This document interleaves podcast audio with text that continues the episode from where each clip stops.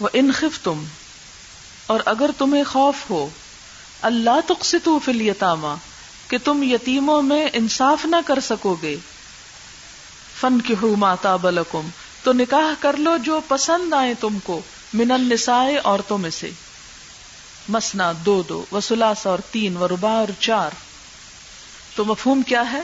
اگر تم یتیموں کے ساتھ بے انصافی کرنے سے ڈرتے ہو، تو جو عورتیں تم کو پسند آئیں ان میں سے دو، تین، چار سے نکاح کر سکتے ہو۔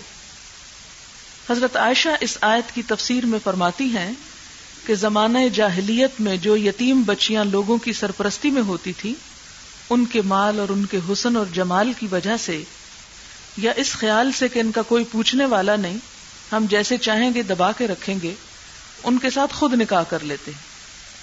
یعنی جو ان کے گارڈین بنتے، وہ بچیاں جوان ہوتی تو خود ہی نکاح کر لیتے ان سے۔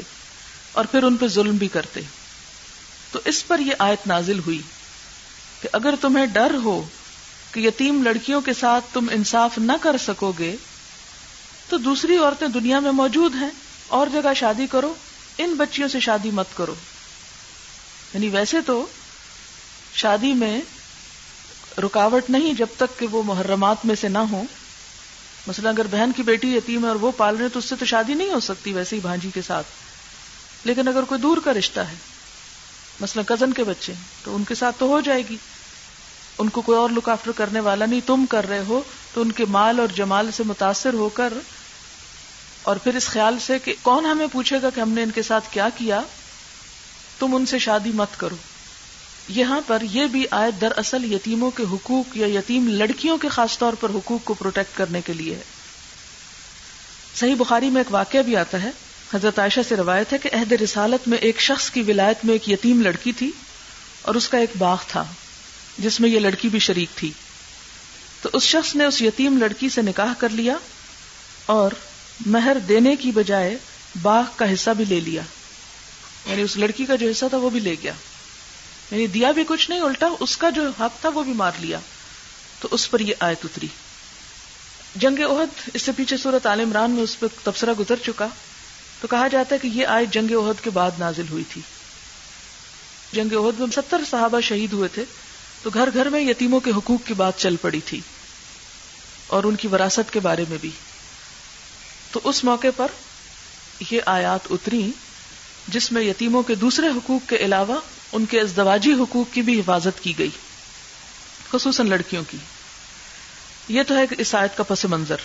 لیکن یہاں دو تین چیزیں اور بھی پھر ساتھ ہی مناسبت سے بتا دی گئی نمبر ایک تو یہ فن کی ہوں ماتاب لکم نکاح کرو جو پسند آئے تم کو۔ اب یہ، نکاح کے موقع پر پسند کا لحاظ رکھنا اس کی طرف اشارہ ہے۔ ہمارے ہاں پسند کی شادی جو ہے، اسے ایک ناقابل معافی جرم قرار دیا جاتا ہے۔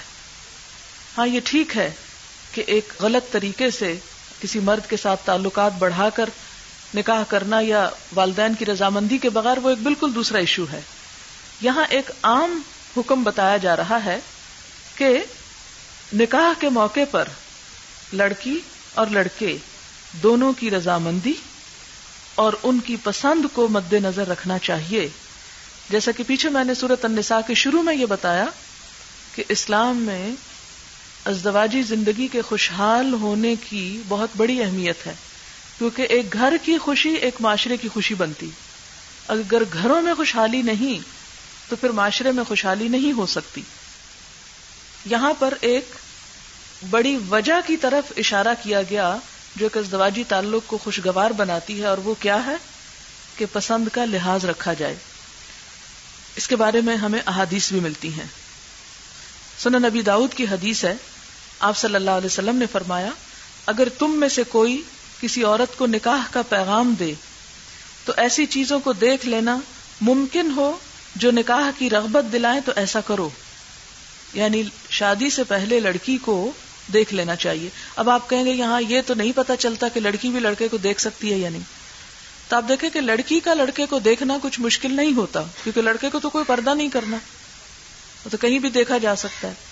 لیکن لڑکی کا دیکھنا چونکہ ایک مشکل بات ہے، اس لیے احادیث میں بار بار جو بات آتی ہے وہ لڑکی کو دیکھنے کی ہے۔ اور پھر یہ کہ اگر لڑکی کو دیکھا جا سکتا ہے تو لڑکے کو آخر کیوں نہیں دیکھا جا سکتا؟ تو کسی لڑکے کا یہ مطالبہ کہ وہ شادی سے پہلے لڑکی کو دیکھنا چاہتا ہے، یہ اسلام کی روح سے غلط مطالبہ نہیں ہے، دیکھا جا سکتا ہے۔ اسی طرح مسند احمد اور ترمزی کی ایک روایت ہے، مغیرہ بن شعبہ کہتے ہیں کہ میں نے ایک عورت کو نکاح کا پیغام دیا۔ آپ نے فرمایا، کیا تم نے اس کو دیکھ لیا ہے؟ میں نے عرض کیا، نہیں۔ فرمایا، اس کو دیکھ لینا۔ یہ دونوں کے درمیان محبت پیدا کرنے کے لیے زیادہ بہتر ہے۔ اسی طرح حضرت عائشہ کی مثال ہمارے سامنے ہے۔ بخاری کی حدیث ہے۔ حضرت عائشہ ہی سے روایت ہے۔ کہتی ہیں کہ نبی صلی اللہ علیہ وسلم نے فرمایا رئی تو کی فل منامی کہ میں نے شادی سے پہلے تمہیں خواب میں دیکھا۔ کس طرح دیکھا کہ یہ جی او بکل ملک کہ ایک فرشتہ تمہیں میرے سامنے لے کر آیا فیسر قتم من حریر، ریشم میں لپیٹ کر۔ فقال علی تو اس فرشتے نے مجھ سے کہا حاضی ہی امر اتک یہ تمہاری بیوی ہوگی۔ فکشف تو انوج کے سوب تو میں نے تمہارے چہرے سے کپڑا ہٹایا۔ فضا انتی تو وہ تم تھی۔ فقل تو تو میں نے خواب کی تعبیر کیا کی، میں نے کہا، ان کو حاضا من ان دلہ یم دہی اگر یہ اللہ کی طرف سے تو اللہ تعالیٰ اس کو کر دے گا۔ یعنی ایسا ہی ہوگا۔ کیونکہ انبیاء کے جو خواب ہوتے ہیں وہ بھی سچے ہوتے ہیں۔ تو اس لیے حضرت عائشہ رضی اللہ تعالیٰ عنہا کو اللہ تعالیٰ نے حضور صلی اللہ علیہ وسلم کے خواب میں دکھایا اور اس کی بشارت بھی دی۔ اب آپ کہیں گے کہ اچھا ویسے کیوں نہ دیکھا؟ تو بات یہ ہے کہ حضرت عائشہ کو تو آپ نے ان کی پیدائش کے دن سے دیکھا ہوا تھا۔ کیونکہ حضرت عائشہ بخاری کی ایک اور روایت ہے جس میں کہتی ہیں کہ جب سے میں نے ہوش سنبھالا ہے میں نے نہیں دیکھا کہ کوئی دن ایسا گزرا ہو کہ جس میں نبی صلی اللہ علیہ وسلم ہمارے گھر تشریف نہ لائے ہوں۔ صبح یا دوپہر یا شام۔ کیونکہ حضرت ابو بکر صدیق رضی اللہ تعالیٰ عنہ سے ان کی بہت گہری دوستی تھی۔ اور ظاہر ہے کہ پہلے شروع میں تو کوئی حجاب کے بھی احکام نہیں تھے، تو گھروں میں کھلا آنا جانا موجود تھا۔ اس لیے خاص طور پر نکاح سے پہلے خصوصی طور پر دیکھنے کی کوئی ضرورت ہی نہ تھی۔ پھر اسی طرح ایک اور حدیث آتی ہے جو نبی صلی اللہ علیہ وسلم ہی سے متعلق ہے۔ بخاری کی حدیث ہے کتاب النکاح سے۔ حضرت سہل بن سعد کی روایت ہے کہ ایک عورت نبی صلی اللہ علیہ وسلم کے پاس آئی، کہنے لگی، یا رسول اللہ جئت کا نفسی، میں آپ کے پاس آئی ہوں تاکہ اپنا آپ آپ کو ہبا کروں۔ یہ نبی صلی اللہ علیہ وسلم کے لیے اجازت تھی، کوئی اور لڑکی یہ نہیں کر سکتی۔ فنظر الیہا رسول اللہ صلی اللہ علیہ وسلم۔ تو نبی صلی اللہ علیہ وسلم نے اس کو دیکھا۔ فسا نظر الیہا، اور اس کو نیچے سے اوپر تک اچھی طرح دیکھا۔ اور سب و بہو سب و بہو یعنی اچھی طرح دیکھا۔ سمت راسو پھر اپنا سر جھکا لیا۔ جس کا مطلب یہ تھا کہ پسند نہیں ہے۔ یعنی میں شادی نہیں کرنا چاہتا۔ تو یہ ماتاب الکم میں کیا بات آتی ہے؟ یہ چار احادیث جو ہیں یعنی شادی سے پہلے لڑکی کا یا لڑکے کا اس نکاح پہ راضی ہونا ضروری ہے۔ رضامندی ضروری ہے۔ اسی لیے اجازت لینے کی بات بھی کی گئی کہ شادی سے پہلے اجازت لے لی جائے۔ اس کے بارے میں حدیث آتی ہے، ان نبی صلی اللہ علیہ وسلم قال، نبی صلی اللہ علیہ وسلم نے فرمایا لاتن کا محتا تستمر ولا تن کا حل بکر حتا تستأذن۔ شادی شدہ عورت کا نکاح یعنی بیوہ یا طلاق یافتہ کا نکاح اس وقت تک نہ کیا جائے جب تک کہ اس کا امر نہ لے لیا جائے۔ اور اسی طرح کماری لڑکی کا بھی نکاح نہ کیا جائے، حتیٰ تستأذن، یہاں تک کہ اس کا اذن لے لیا جائے۔ قالو یا رسول اللہ، لوگوں نے عرض کی اے اللہ کے رسول صلی اللہ علیہ وسلم وہ کئی اس کی اجازت کیسے ہوگی؟ قال انتسکت فرمایا کہ وہ چپ رہ جائے۔ اگر کوئی لڑکی بولتی نہیں یا کسی ناگواری کا اظہار نہیں کرتی، خاموش ہے، تو اس کا مطلب ہے کہ وہ راضی ہے۔ جیسے اردو میں ہم کہتے ہیں نا، خاموشی، نیم رضا۔ تو نیم رضا بھی رضا سے ملتی جلتی چیز ہے۔ اسی طرح اگر کسی لڑکی کا جبرن نکاح پکڑ کے کر دیا جائے تو اسے وہ فسخ کرا سکتی ہے۔ یعنی یہ تو نہیں ہوگا کہ نکاح ہوگا، نہیں، نکاح تو ہو جائے گا۔ لیکن اس میں حضرت خنسا بنت خزام کی حدیث ہے، انصاری خاتون تھی، کہ ان کے والد نے ان کا نکاح ان کی مرضی کے بغیر کر دیا۔ وہی سیب۔ سیب ہوتی ہے جو پہلے سے ایک دفعہ شادی ہو چکی ہو، لیکن طلاق یا بیوہ ہونے کی شکل میں۔ فکر حت ذالکا تو انہیں یہ بات ناپسند ہوئی، ناگوار ہوئی۔ فعت رسول اللہ صلی اللہ علیہ وسلم۔ تو وہ نبی صلی اللہ علیہ وسلم کے پاس آ گئی۔ فرد نکاح ہو تو آپ نے اس کا نکاح لوٹا دیا یعنی ختم کر دیا فس کر دیا۔ تو جبرن نکاح کرنا جو ہے، یہ عورت کے حق پر ایک ظلم ہے اور ایسا نہیں ہونا چاہیے۔ اسی لیے یہاں پر قرآن پاک میں کیا فرمایا؟ فن کی ہو ماتا بلکم نکاح کرو جو پسند آئے تم کو تابا طیب سے ہے، خوشگوار لگے تم کو۔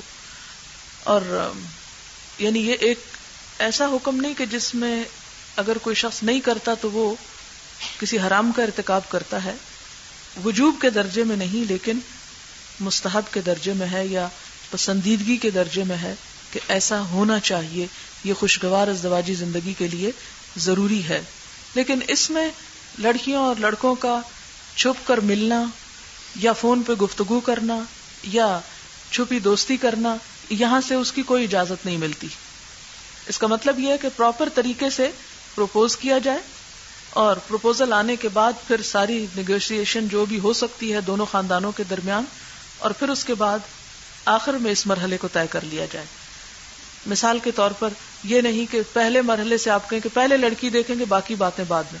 تو یہ پھر ایک کھیل بھی بن سکتا ہے کہ کچھ لوگ صرف یعنی ایک شغل کے طور پر لڑکیاں صرف دیکھتے رہیں۔ کیونکہ بہت سے لوگ لڑکی اس لیے نہیں دکھانا چاہتے کہ پتہ نہیں یہ کریں گے یا نہیں۔ تو اس لیے باقی معاملات جو بھی خاندانی ایک دوسرے کو جاننے یا پرکھنے یا اسٹیٹس یا کوئی بھی چیز جو کسی کی ضرورت یا پسند کی ہو، وہ پہلے طے کر لے۔ عمر کو، کاروبار کو، لڑکی کی عمر کو، تعلیم کو، ان تمام چیزوں کو پہلے سے دیکھ لیا جائے کہ ان پہ رضامندی ہے اور آخری مرحلہ پھر دیکھنے کا ہو۔ اگر اس پہ اطمینان ہو جائے تو ٹھیک۔ نہیں تو بات ختم ہو سکتی ہے۔ بہرحال فن کے ہو ماتا بلکم من نسائی عورتوں میں سے مسنا، دو وسلاسا تین و ربا اور چار۔ یہاں اس کا یہ مطلب نہیں کہا گیا جسے میں نے پہلے کہا کہ یہ کوئی واجب نہیں حکم یا فرض نہیں کیا جا رہا کہ ہر شخص چار تک شادی کرے۔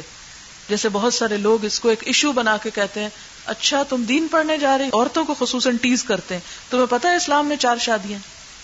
تو گویا ان کا سارا دین جو ہے وہ چار شادیوں میں آ کے رک جاتا ہے۔ یا یہیں سے شروع ہوتا ہے اور یہیں ختم ہو جاتا ہے۔ تو یہاں پر یہ نہیں کہا گیا کہ ہر شخص تم میں سے چار شادیاں کرے، یا ہر ایک کو ایک سے زیادہ شادی کرنی چاہیے۔ یہاں پر ایک لمٹ بتائی گئی، کیونکہ جس معاشرے میں یہ آیت اتری تھی اور آج بھی کئی معاشروں میں جہاں تعدد ازواج ہے پولی گیمی ہے وہاں اس کو لمٹس میں کر دیا گیا کہ چار تک بس، کیونکہ حضور صلی اللہ علیہ وسلم کے اسلام پھیلانے کے موقع پر ہم دیکھتے ہیں کہ طائف کا رئیس غیلان جب اسلام لایا تو اس کی نو بیویاں تھیں۔ تو آپ نے اسے حکم دیا کہ چار بیویاں رکھ سکتے اور باقی چھوڑنا ہوں گی کیونکہ اسلام لانے کے بعد چار سے زائد نہیں کر سکتے۔ پھر اسی طرح ایک اور شخص، نوفل بن معاویہ، اس کی پانچ بیویاں تھیں۔ تو آپ نے کہا ایک کو چھوڑ دو۔ تو یہ اسے ریسٹرکٹ کیا جا رہا ہے چار تک۔ اس سے آگے نہیں۔ اس کا یہ مطلب نہیں کہ ہر ایک کو ایک سے زائد کرنے کا حکم دیا جا رہا ہے۔ یہ کوئی نماز کا حکم نہیں ہے، یہ فرض درجے کا حکم نہیں، بلکہ کیا ہے ایک طرح سے؟ رخصت ہے یا گنجائش ہے یا اجازت ہے۔ اچھا اگر یہ ایک بیسک نارم ہوتا تو پھر کیا ہوتا؟ کہ دنیا میں عورتوں کی تعداد مردوں کی نسبت چار گنا زیادہ پیدا ہوتی۔ لیکن آپ دیکھیں کہ یہ تناسب جو ففٹی ففٹی کا یعنی آلموسٹ ففٹی ہر جگہ تو نہیں ہوتا، لیکن ملا جلا تقریباً نصف نصف کا ہی ہے۔ کہیں کچھ کم یا زیادہ۔ اور پھر آپ دیکھیں کہ آیت کا اینڈ کہاں پر ہو رہا ہے؟ جو آیت کا پہلا حصہ پڑھتے ہیں، وہ دوسرا نہیں پڑھتے۔ جو مذاق اڑاتے ہیں اسلام کا اس آیت کی بنا پر، ساتھ ہی فرما دیا فن خف تم پھر اگر تمہیں ڈر ہو، کس بات کا ڈر؟ اللہ تعدلو، کہ تم انصاف نہیں کر سکو گے۔ فواہد تو ایک ہی۔ تو بیسک نارم کیا ہوا؟ ایک۔ او معاملہ کا ایمانوں کو یا اگر ایک بھی کرنے کی حیثیت نہیں رکھتے، تو پھر کسی لونڈی سے نکاح کر لو۔ ظال کا ادنا اللہ تعلو یہ قریب تر ہے اس بات کے کہ تم ظلم و زیادتی نہ کرو گے تعولو کا لفظ جو ہے، اس کا معنی سمجھنے کی ضرورت ہے۔ آل یعول اول کہتے ہیں، ایک طرف جھک جانا۔ جیسے حدیث میں آتا ہے کہ جس شخص کی دو بیویاں ہوں اور پھر وہ عدل نہ کرے، تو قیامت کے دن آدھے دھڑ کے ساتھ اٹھے گا۔ یعنی ظلم اور زیادتی کرنے کا مطلب یہ کہ عدل نہ کرنا اور ایک کی طرف زیادہ جھک جانا، تو یہ کیا ہے؟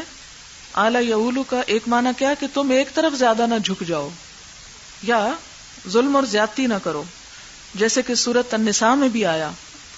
ولن تستتی انتا دلو بین النساء۔ کہ تم ہرگز استطاعت نہیں رکھتے کہ عورتوں کے درمیان عدل کر سکو۔ کیونکہ کچھ چیزیں تو ایسی ہیں کہ جن کو انسان توڑ کے آدھا آدھا کر سکتا ہے۔ لیکن کچھ ایسی ہیں کہ جس میں بالکل ففٹی ففٹی نہیں کیا جا سکتا۔ مثلا اگر آپ سیب کو کاٹیں تو آدھا آدھا ہو سکتا ہے۔ آم کو کاٹیں تو آدھا کرنا مشکل ہو جاتا ہے، کیونکہ گٹلی آدھی نہیں کی جا سکتی۔ ممکن نہیں۔ کریں گے بھی تو اس کا فائدہ کچھ نہیں ہوگا۔ بہرحال، یہ کرنے میں بڑی مشقت ہے۔ کر تو لیں شاید آپ، لیکن مشکل ہو جائے گی۔ میں ایک مثال سے سمجھا رہی ہوں کہ کچھ چیزیں ایسی ہیں کہ جس میں انسان مکمل انصاف کر سکتا ہے اور کچھ میں ممکن نہیں۔ پھر اسی طرح، مادی چیزوں میں تو کسی حد تک انصاف کر ہی سکتا ہے، مگر قلبی جذبات میں انصاف نہیں ہو سکتا۔ کیونکہ انسان انسان سے مختلف ہوتا ہے اور ہر انسان کے لیے ایک جیسے جذبات ہو نہیں سکتے۔ اس کے لیے انسان اپنے دل پر خود اختیار نہیں رکھتا۔ اسی لیے نبی صلی اللہ علیہ وسلم نے فرمایا تھا کہ اللہ تو مجھ سے اس چیز کا سوال نہ کرنا جس کا مالک میں نہیں تو ہے۔ اور وہ کیا ہے؟ یعنی دل کے احساسات۔ لیکن یہاں پر کس عدل کی بات کی گئی؟ کہ فلا تمیلو کل المیل۔ کہ تم اپنے ظاہر رویے میں سارا سر ایک ہی کی طرح مت جھک جاؤ۔ پتہ ضرور کل معلقہ کہ دوسری لٹکتی رہ جائے۔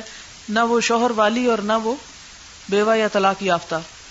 وہ بیچ میں ہی رہ جائے، کیونکہ اصا اوقات یہ ہوتا ہے کہ جب ایک شوہر دوسری بیوی لاتا ہے، تو دوسری کی طرف اتنا جھک جاتا ہے کہ پہلی بالکل اگنور ہو جاتی۔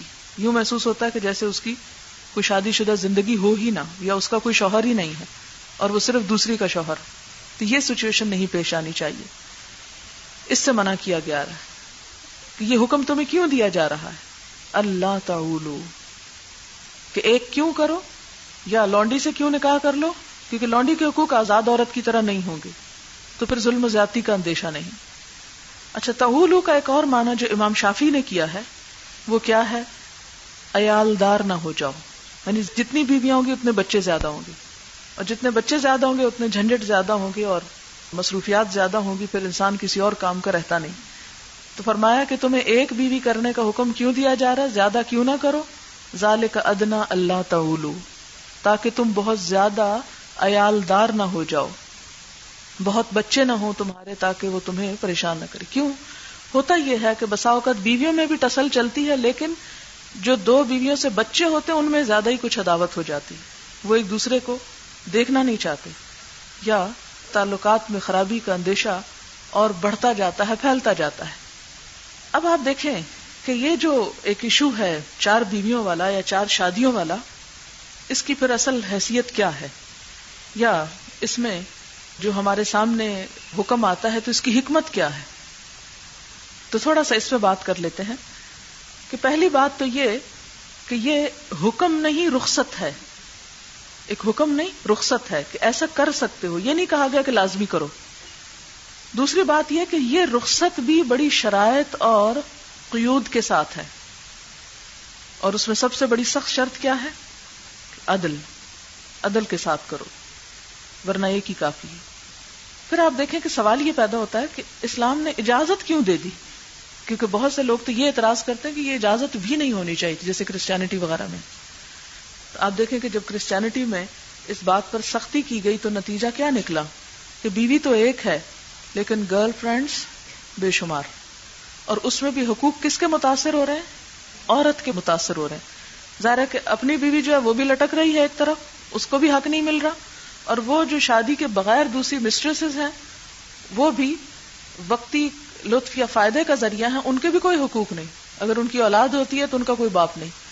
اور اگر وہ ان کو چھوڑ جاتا ہے، اپنا فائدہ اٹھا کر تو وہ پوچھ بھی نہیں سکتی، اپنے کسی حقوق کو کلیم نہیں کر سکتی ڈیمانڈ نہیں کر سکتی۔ اگر وہ ان کو کوئی شیلٹر پرووائڈ نہیں کرتا یا کھانا پینا نہیں دیتا یا کسی بھی اور طرح سے، تو اس مرد کو قانونی طور پر کوئی پکڑ نہیں سکتا یا پوچھ نہیں سکتا۔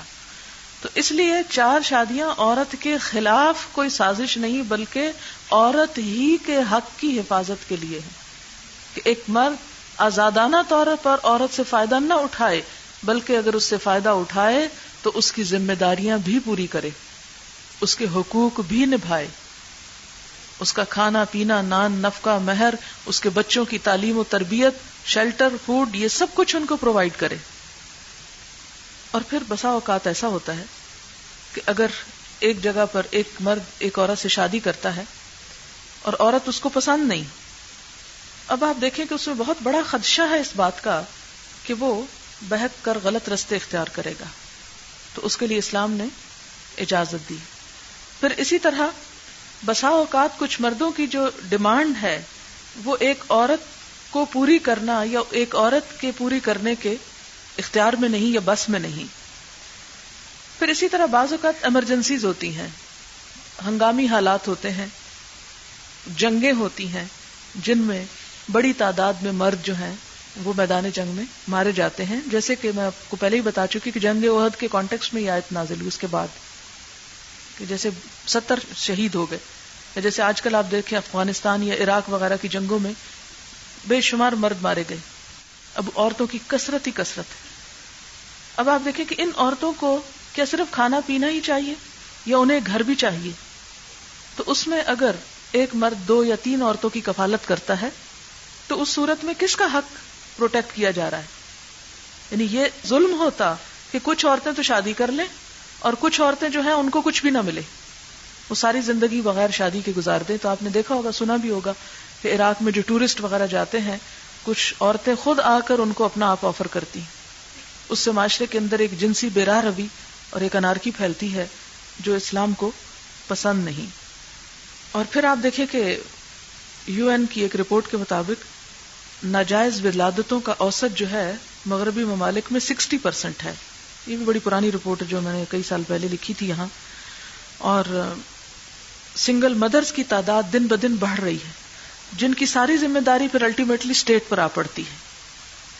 تو اس میں یہ نائنٹی تھری کی بات ہے شاید، یا اس کے بعد کی مجھے یاد نہیں، کہ بات ہو رہی تھی میری اپنی ایک دوست سے، تو بتانے لگی کہ جان میجر، اس کے ہارنے کی ایک بہت بڑی وجہ یہ تھی، بڑا پسندیدہ لیڈر تھا ان کا، کہ اس نے لوگوں کے سامنے یہ میسج لوگوں کو کنوے کیا تھا کہ وہ فیملی لائف کی طرف لوٹے اور اپنے خرچ اخراجات خود اٹھائیں۔ کیونکہ اب ہوتا یہ ہے کہ جیسے ایک مرد نے کسی عورت سے تعلق قائم کیا، اس عورت کا بچہ پیدا ہوا۔ مرد تو چلا گیا کہیں، اسے تو نہیں پتا کیا ہوا۔ اب اس سنگل مدر کو گھر بھی دینا اسٹیٹ کی ذمہ داری، اس بچے کی تعلیم، تربیت، ہر چیز پرووائڈ کرنا اسٹیٹ کی ذمہ داری۔ تو اس طرح الٹیمیٹلی اسٹیٹ کے اوپر بہت زیادہ برڈن پڑ رہا ہے۔ اس کی ایک خاص اصطلاح تھی جو جان میجر نے انٹروڈیوس کیا تھا بیک ٹو بیسکس تو اس کا کانسیپٹ کیا تھا کہ ریسپانسبل پھر کون ہو؟ گھر کا مرد ہی ہو۔ اور اس بے محابہ آزادی کو ختم کرنے کی کچھ کوشش کی تھی تو لوگوں نے کہا کہ ہمیں یہ پسند نہیں تمہیں کو خدا حافظ کہتے ہیں۔ پھر اسی طرح بعض مغربی مفکرین نے خود یہ کہا یعنی کماری ماؤں کی حالت دیکھ کر اور مزریبل کنڈیشن دیکھ کر کہ قرآن کے قانون پر عمل کیے بغیر کوئی چارہ نہیں۔ یعنی ان کو حل اسی پولیگیمی میں ہی نظر آیا۔ پھر آپ دیکھیں کہ اسلام پر اعتراض کرنے والے زیادہ تر کون ہیں کرسچنس ہاں؟ یا جیوز ہیں جو اسلام کے اس اصول کو بہت مذاق کا نشانہ بناتے اور خود حضور صلی اللہ علیہ وسلم کی ذات کو بہت سی یعنی ان کے بارے میں بلاسفی میں گفتگو کرتے ہیں کہ آپ نے اتنی بیویاں رکھی ہوئی تھیں اور اس طرح کی باتیں۔ تو آپ دیکھیں کہ جن پیغمبروں کو یہ مانتے ہیں، ان کے ہاں بھی تو ایک سے زائد بیویاں تھیں۔ ٹھیک ہے، حضرت عیسیٰ علیہ السلام نے شادی نہیں کی تھی، لیکن وہ واپس آئیں گے اور مسلمانوں کے عقیدے کے مطابق وہ پھر شادی بھی کریں گے، ان کے بچے بھی ہوں گے۔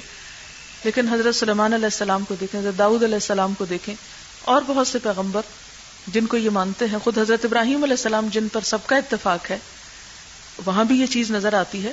تو ان کو زیب نہیں دیتا کہ وہ پیغمبر اسلام کے اوپر ہی اس طرح کی باتیں اچھالے یہ ایک حل ہے جو ایک معاشرے کے اندر ضرورت کو پورا کرنے کے لیے پیش کیا گیا ہے، نہ کہ ایک حکم کہ جس کے اوپر سب پر عمل کرنا فرض ہے۔ بہرحال، آگے ہے وہ آت النسا صدقات ہن نہلا اور دے دو عورتوں کو ان کے مہر خوش دلی کے ساتھ، خوشی کے ساتھ دو۔ صدقات کا لفظ یہاں پر استعمال ہوا ہے جو مہر کے لیے استعمال ہوتا ہے۔ اسے صدقہ مت سمجھے۔ مہر عورت کے لیے صدقہ نہیں نذرانہ ہے۔ اس کی قیمت نہیں، بلکہ اس کے لیے ایک ہدیہ ہے۔ جو شوہر کی طرف سے اس بات کا اظہار ہے کہ وہ اس کی آئندہ فائنینشل ضروریات پوری کرے گا۔ نکاح کے کانٹریکٹ کے موقع پر بالفعل کچھ مال اس کی جیب سے نکلوا کر عورت کو دیا جاتا ہے تاکہ وہ آئندہ کے لیے تیار ہو۔ پہلے دن سے ہی وہ الرٹ ہو جائے۔ کہ شادی صرف ایک انجوائمنٹ کے لیے نہیں کر رہا ریسپانسبلٹیز کو ادا کرنے کے لیے کر رہا ہے اور اس کو ادا کرنی ہوگی۔ یہ شادی کے موقع پر پہلا حق ہے جو عورت کو دلوایا جاتا ہے۔ اور یہاں پر یہ کہا گیا کہ احسان مت جتاؤ، بلکہ کیا کرو؟ نہلتن خوش دلی کے ساتھ، خوشی خوشی سے دو، دل کی مرضی سے دو، محبت کے ساتھ دو، ایک تحفے کے طور پر دو۔ یہ نہیں کہ اپنے اوپر ایک مصیبت سمجھ کر۔ اسی لیے نکاح شغار حرام ہے۔ شغار کیا ہوتا ہے؟ وٹا سٹا۔ وٹا سٹا کا پنجابی لفظ سنا ہوگا، آمنے سامنے کی شادی۔ اور وہ آمنے سامنے کی شادی اگر مہر کے ساتھ ہو، پھر تو جائز ہے۔ لیکن شغار کیا ہوتا ہے کہ دونوں میں سے کوئی مرد بھی کسی عورت کو مہر نہ دے، بلکہ یہ کہے کہ اس مہر کی بدولت میں تمہیں اپنی بہن دیتا ہوں یا اپنی بیٹی دیتا ہوں۔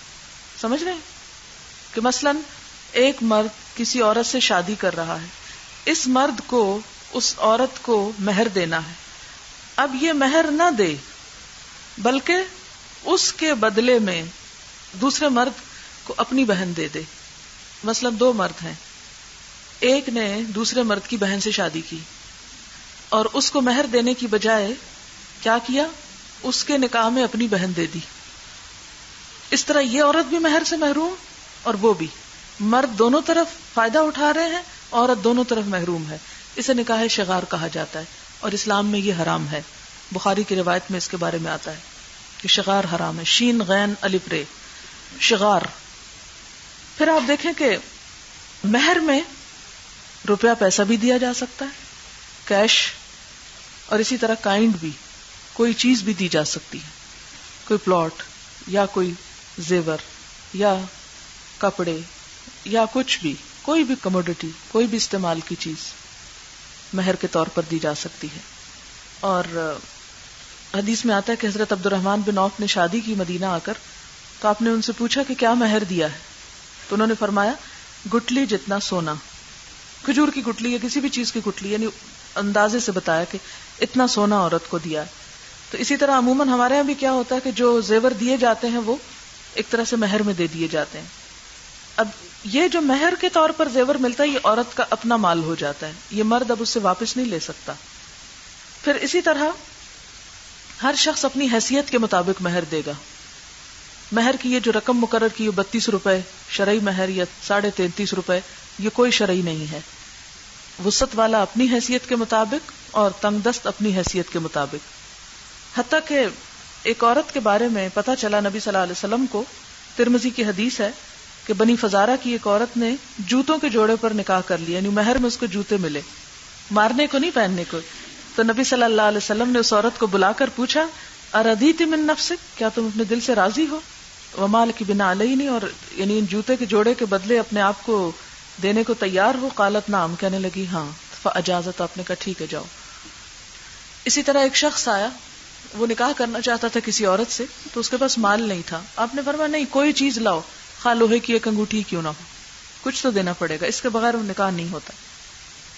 تو اس نے کہا کہ، یا رسول اللہ صلی اللہ علیہ وسلم، میرے پاس وہ بھی نہیں۔ میرے پاس تو بس اپنے کپڑے ہیں۔ آپ نے فرمایا، وہ تو تم ہی پہنو گے۔ وہ تو، وہ تھوڑی پہنے گی۔ تو پھر آپ نے آخری چارہ کار کے طور پہ کیا نکالا؟ کہ تمہیں قرآن کی کچھ صورتیں یاد ہیں؟ اس نے کہا ہاں۔ آپ نے فرمایا، کیا تم اس عورت کو یاد کرواؤ گے؟ تو اس نے وعدہ کیا۔ تو آپ نے نکاح پڑھتے وقت یہ لفظ بولے زوج تو کہا ماما من القرآن کہ میں تمہارا نکاح کرتا ہوں اس عورت کے ساتھ اس قرآن کی وجہ سے جو تمہیں یاد ہے۔ یعنی اس شرط پر کہ تم اسے پڑھاؤ گے وہ۔ تو وہ قرآن جو تم اسے سکھاؤ گے، اس کی جو اجرت ہوگی، وہ اجرت کیا قرار پائی؟ مہر ایک طرح سے یعنی مفت سکھاؤ گے اس کو۔ ویسے تو شوہر کے اوپر ویسے بھی ذمہ داری ہے کہ اپنے اہل و عیال کو وہ تعلیم دے، لیکن آپ نے ایک طریقہ نکالا کہ کوئی شخص مہر کے بغیر نکاح کا سوچے بھی نہ، کیونکہ یہ قرآن کا لازم حکم ہے۔ وہ آت النسا صدقات نہلا دل کی خوشی سے دو۔ یعنی لازمی بھی دو اور دل کی خوشی سے دو۔ ہاں ان طب نہ لکم اگر وہ خوشی سے دے دیں تم کو، ان شعی ان کوئی چیز یا کسی چیز میں سے جو تم انہیں دے چکے ہو نفسن خود فکلو ہنی مریا تو پھر تم اسے واپس لے کے کھا سکتے ہو۔ خوش مزہ سمجھ کر خوشگوار سمجھ کر۔ ہنی ان ہے نون، الف کے اوپر حمزہ، ہن ان سے ہے۔ جو چیز بغیر مشقت کے مل جائے۔ پاکیزہ خوشگوار چیز۔ جو کھانا لذیذ ہو اور طبیعت خوشی کے ساتھ اسے قبول کرے، اسے ہنی ان کہتے ہیں۔ اور مری ان مرا ان سے۔ خوشگوار۔ وہ کھانا جو ہزم ہو کر بدن کا حصہ اور صحت اور قوت کا سبب بنے۔